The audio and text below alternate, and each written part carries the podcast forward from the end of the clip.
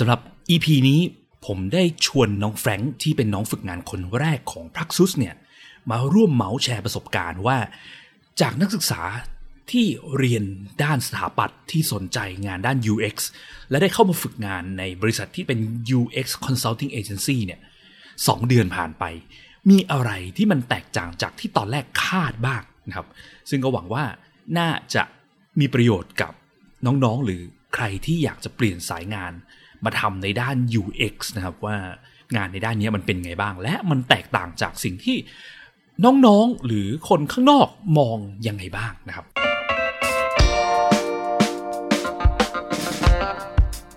ยินดีต้อนรับเข้าสู่ผักสดพอดแคสต์รายการที่จะพูดถึงการพัฒนาโปรดักต์ให้ดีที่สุดสำหรับลูกค้าของคุณเพื่อธุรกิจที่ยั่งยืนกว่าด้วยกระบวนการ user experience design และ research กับผมพิจารณารัตนาธิคุณ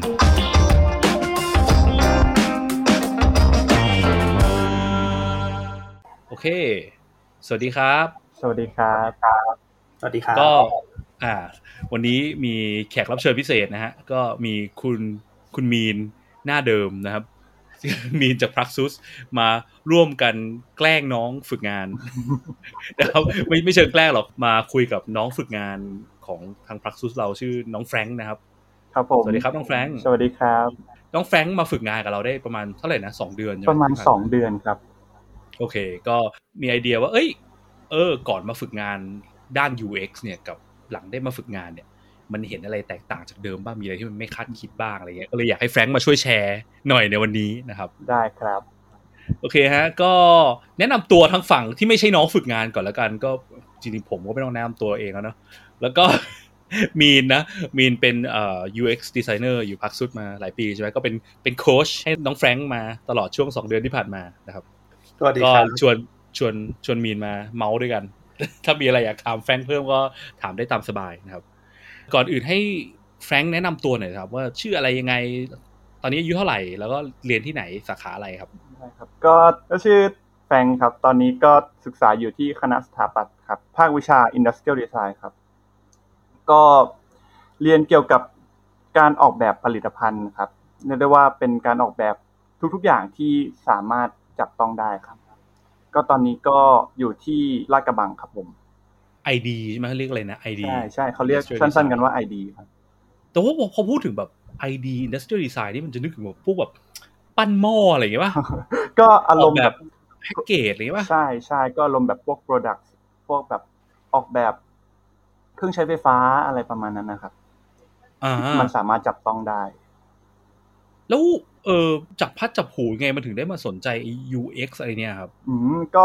ก็จริงๆแล้วก็ได้ยินสายงานนี้มาตั้งแต่ก่อนที่จะเข้ามหาลัยแล้วครับแบบว่ามันมีได้ยินมาว่าแบบ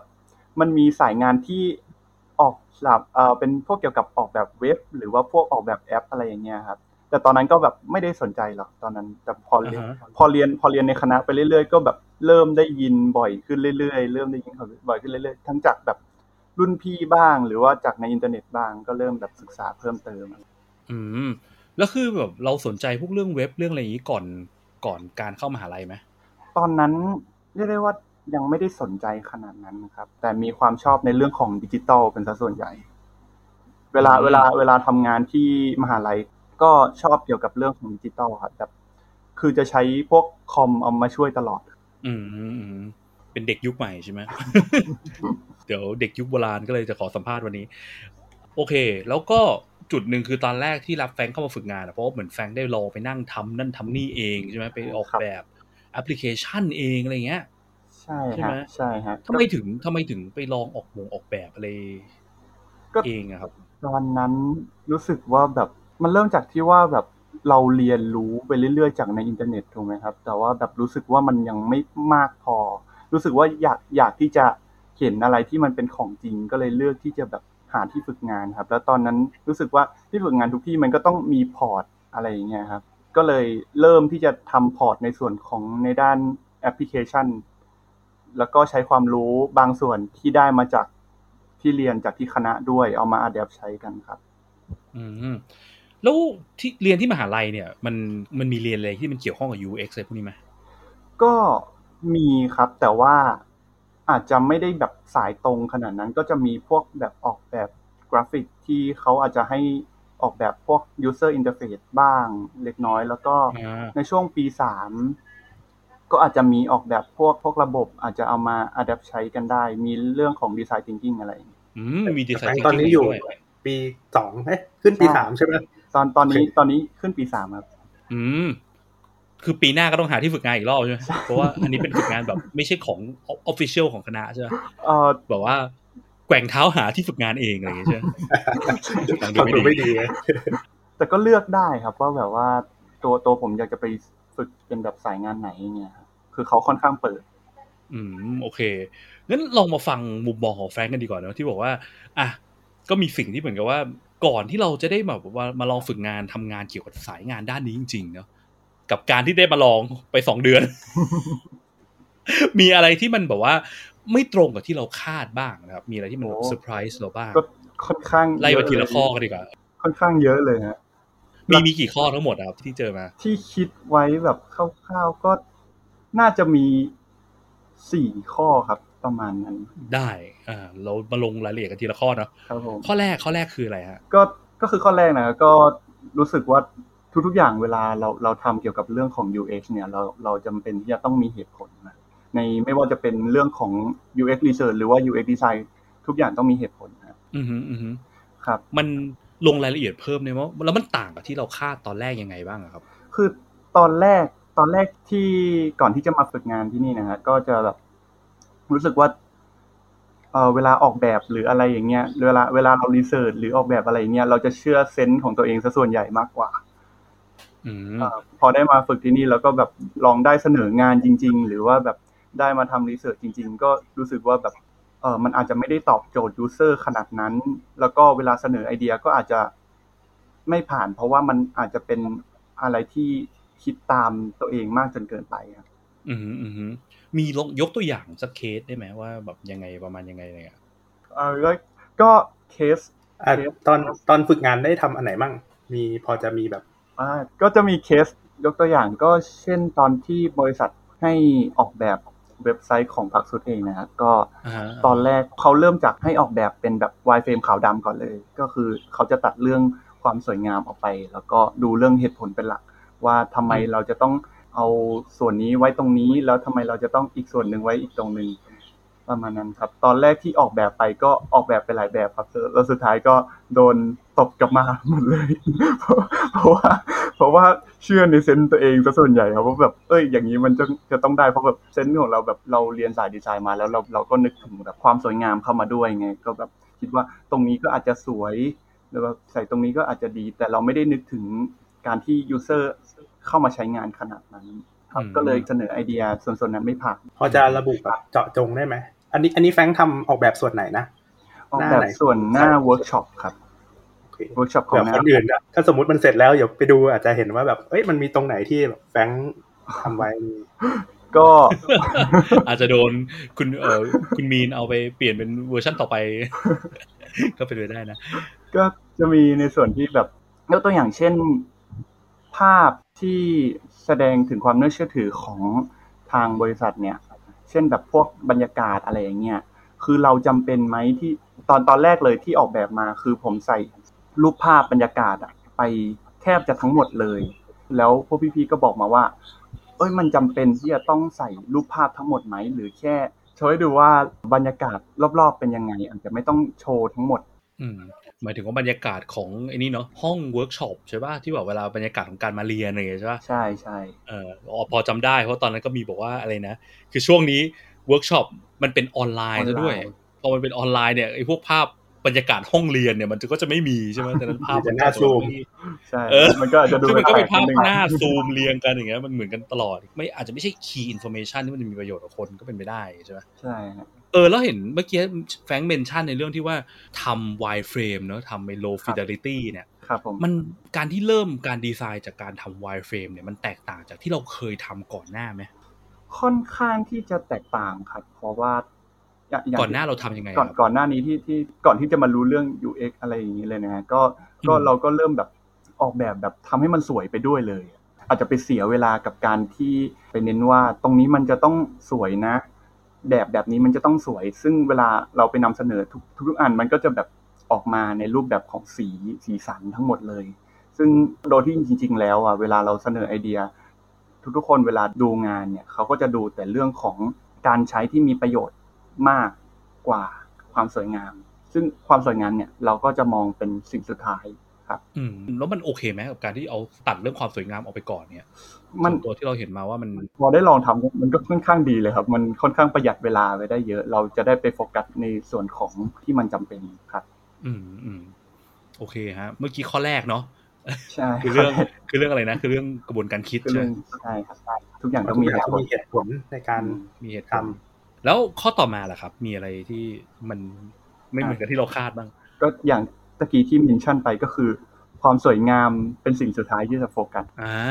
ครับผมทำไมความสวยงามมันต้องไปสิ่งสุดท้ายครับมันจำเป็นขนาดนั้นมันคือที่เรียนรู้จากที่นี่นะครับก็คือเขาจะให้เริ่มคิดจากสิ่งที่มีประโยชน์ต่อ user ก่อนก็คือ useful ใช่ไหมครับจากนั้นค่อยเป็น usable แล้วค่อยเป็นความสวยงามครับ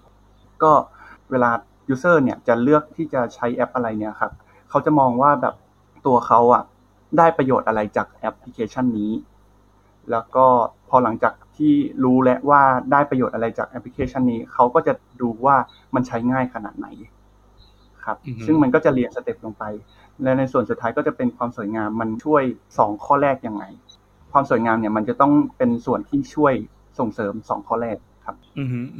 ซึ่ง2ข้อแรกมันสำคัญกว่าใช่ไหมมันเลยมันจะต้องมาก่อนอะไรอย่างเงี้ยใช่ไหมใช่ครับแล้วเมื่อกี้แฟรงค์มีพูดไปบอกว่าเนี่ยเริ่มจากการแบบตัดเรื่องความสวยงามทำไวเฟรมขาวดำก่อนเนี่ยมันช่วยประหยัดเวลาไปได้เยอะเลยคือคำว่าประหยัดเวลาในที่นี้มันคือประหยัดเวลาในแง่ไหนอะไรไงบ้างครับคือถ้าเราเริ่มที่ไม่ได้โฟกัสเรื่องของความสวยงามใช่ไหมครับเราก็จะมีเวลาที่จะทำแบบออกมาได้เยอะยิ่งขึ้นมันก็จะช่วยในเรื่องของเวลาเราจะไปเสนองานเนี่ยครับคือเวลาเราเสนองานเราจะต้องเสนอทีนึงหลายๆแบบถูกไหมก็มันจะช่วยทำให้เราประหยัดเวลาในส่วนที่แทนที่จะมานั่งตกแต่งหรือว่าทำให้มันสวยเนี่ยเราเอาเวลานั้นน่ะไปเพิ่มไอเดียเพื่อที่จะไปเสนองานดีกว่าประมาณนั้นนะแล้วมาช่วยให้เราได้คิดถึงเรื่องพวกตรรกะพวกเหตุผลจากข้อแรกที่เราพูดมันได้มากขึ้นใช่ไหมมากกว่าการที่แบบไปคิดแบบเรื่องแบบสีอะไรเงี้ยเทียบกับการสีอะไรกับเทียบกับการที่บอกว่าปุ่มคำพูดบนปุ่มควรเป็นคำว่าอะไรที่จะเข้าใจได้ง่ายสุดเลยอ่ะเราจะไปโฟกัสกับเรื่องการใช้ประโยชน์มากกว่าการได้ประโยชน์ที่แฟนพูดหมายถึงว่าทำสวยงามมาเดี๋ยวก็โดนพี่ๆตบทิ้งอยู่แล้วใช่ไหม ไม่ต้องเสียเวลาไปทำให้มันสวยก่อนสื่อให้รู้ว่าบริษัทนี้นี่คือแบบว่าไม่สนใจความสวยงามเท่าไหร่ เราสนใจเป็นเรื่องสุดท้ายอะไรอย่างเงี้ยแต่ว่าถ้าไปอยู่ฝึกงานบริษัทอื่นเขาอาจจะแบบความสวยงามมาก่อนก็ได้นะขึ้นอยู่กับว่าเขาเป็นสายอะไรอะไรเงี้ยคือถ้าทางเราก็โฟกัสไปยังเรื่องอันนี้นะอินโฟเมชันที่สำคัญคืออะไรอะไรเงี้ยเราก็เลยต้องตบเรื่องความสวยงามออกแต่เสียดายก็คือว่าเพราะว่าเวลาในการฝึกงานมันสั้นเนอะมันก็เลยยังไม่ได้มีเวลาถึงขั้นที่ว่าจะเห็นว่าดีไซน์ที่เราทำอ่ะมันถูกเดฟออกมาเป็นยังไงใช่ป่ะแล้วยูเซอร์ไปใช้จริงไปยูเซอร์เทสออกมาแล้วอิมแพคมันเป็นยังไงบ้างอะไรเงี้ยมันยังไม่ได้เห็นถึงขั้นนั้นเพราะเวลามันสั้นเนาะใช่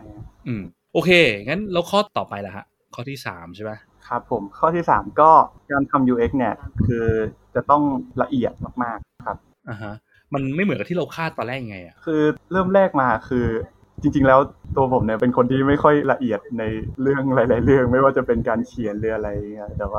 ว่าพอมาฝึกงานที่นี่ก็เริ่มต้องมีความละเอียดมากขึ้นแล้วเพราะว่าเราจะต้องมีการจดปัญหาหรือว่าแบบจดโค้ดที่ user เจอแล้วก็นำมาเขียนแล้วก็นำไปปรับใช้นะซึ่งเราจะต้องโฟกัสตลอดเวลาแต่จริงๆทำพวกเรียนสถาปัตย์พวกนี้ก็ต้องมีความละเอียดของมันอยู่ปะใช่ครับพี่เคยเรียนอยู่แป๊บหนึ่งเหมือนกันตอนนั้นบอกว่าเรียนพวก drawing ก็ไม่ไหวแล้วความละเอียดแต่มันเป็นละเอียดคนละแบบมันจะเป็น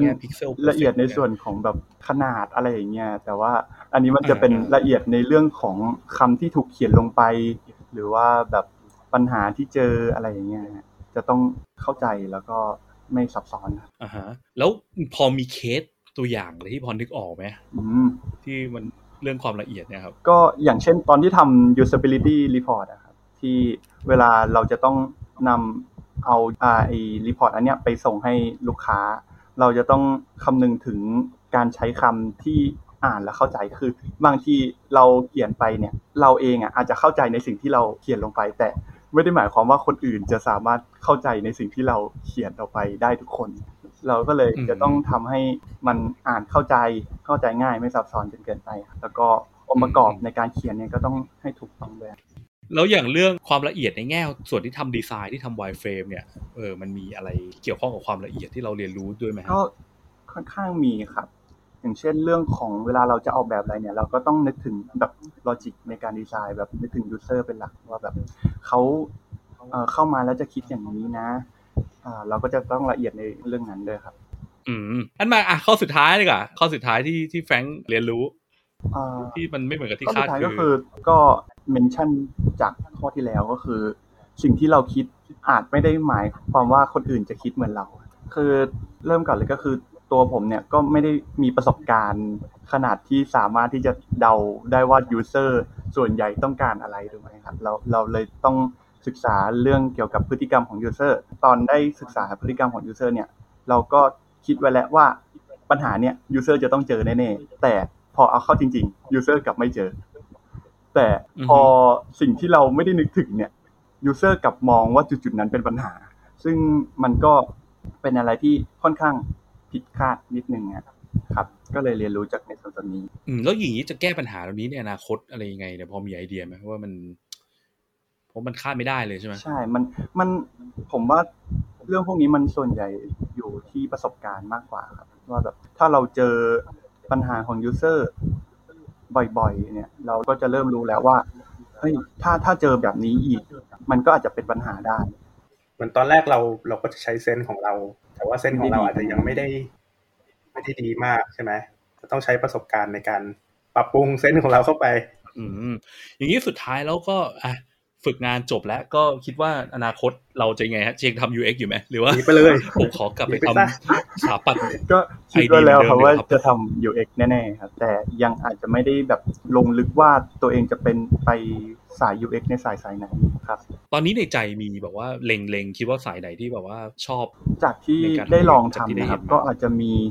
ในส่วนของ UX Design UX Research แล้วก็ UI ก็น่าสนใจก็ทั้งหมดมันหมดด้านเลยว่ะที่ได้ลองทำมาชอบอันไหนสุดด้านไหนที่สุดแล้วกันที่สุดมันมีด้านไหนที่เป็นที่สุดมั้ยด้านไหนที่สุดอ่ะก็น่าจะดีไซน์ครับผมดีไซน์เนี่ยคือวิชวลอย่างเงี้ยเหรอก็เป็นพวกออกแบบการใช้งานเป็นแนว UX มากกว่าครับเป็นแบบออกแบบประสบการณ์มากกว่าว่าแบบตรงนี้ควรจะเอาอะไรไปไว้ด้านบนหรือว่าแบบแต่ว่ากลุ่มนี้ควรจะอยู่ก็โดนพี่ๆตบรัวมาเยอะอยู่เหมือนกันใช่ไหมยังไม่รู้สึกท้อถอยอะไรเงี้ยนะฮะก็สนุกดีฮะสนุกดีคือคนที่เป็น UX นี่ต้องแบบ SM นิดนึงมั้ยฮะแบบว่าชอบการโดนตบอะไรอย่างเงี้ยป่ะไม่ก็โดนตบทุกครั้งก็จะนำไปพัฒนาไงซึ่งก็เป็นอีกสิ่งนึงที่มันก็สำคัญนะใช่ไหมการเรียนรู้ต้องบอกอย่าหยุดเรียนรู้ไปเรื่อยใช่เพราะว่า learning มันคือแบบสิ่งสำคัญที่เป็นคอที่ช่วยให้เราดีไซน์แล้วเรียนรู้เกี่ยวกับสิ่งที่ user น่าจะเป็นได้มากขึ้นในอนาคตเลยด้วยใช่ใช่โอเคฮะก็โอเคท้ายสุดแฟรงค์มีอะไรอยากจะฝากน้องๆไหมสมมติว่ามีน้องๆที่เขาเอ๊ะ UX อะไรวะเนี่ยอะไรเงี้ยคือสมมติให้แนะแนวน้องๆที่เขาแบบมือใหม่เหมือนกับเราตอนที่แบบว่าเราเพิ่งเข้ามหาลัยที่เราเพิ่งเคยได้ยินเขาว่า UX หรือตอนที่เราเริ่มสนใจเขาว่า UX หรืออะไรอย่างเงี้ยอยากจะมีอะไรแนะนำน้องๆไหมก็ UX ก็เป็นสายหนึ่งที่ค่อนข้างต้องมีประสบการณ์ในระดับหนึ่งใช่ไหมในการจะทำ UX ได้เนี่ยเพราะฉะนั้นเรื่องประสบการณ์ในการทำงานอะไรอย่างเงี้ยค่อนข้างที่สำคัญมากไม่ว่าจะเป็นการมีโอกาสได้ทำจริงอาจจะมาแบบฝึกงานจริงๆเลยเราก็จะได้ประสบการณ์จริงๆเลยหรือว่าเราอาจจะไปเรียนรู้คอร์สอื่นเพิ่มเติมที่เขามีการสอนได้ทั่วไปค่อนข้างที่จะเยอะเนี่ยก็เป็นอีกส่วนหนึ่งที่จะช่วยให้เราเก่งในเรื่องของ UX ขึ้นมาด้วยแล้วก็ส่วนสำคัญเลยก็คือเราจำเป็นที่จะต้องสังเกต behavior ของ user เยอะๆอันนี้ก็จะเป็นส่วนที่ช่วยเหมือนกันในการทำ UX ครับโอเคได้ฮะงั้นก็เท่านี้แล้วกันเนาะประมาณนี้ขอบคุณมากครับแฟรงค์ที่มาช่วยแชร์วันนี้นะครับแล้วก็โชคดีมีสุขในอนาคตแล้วไว้พบกันใหม่นะครับ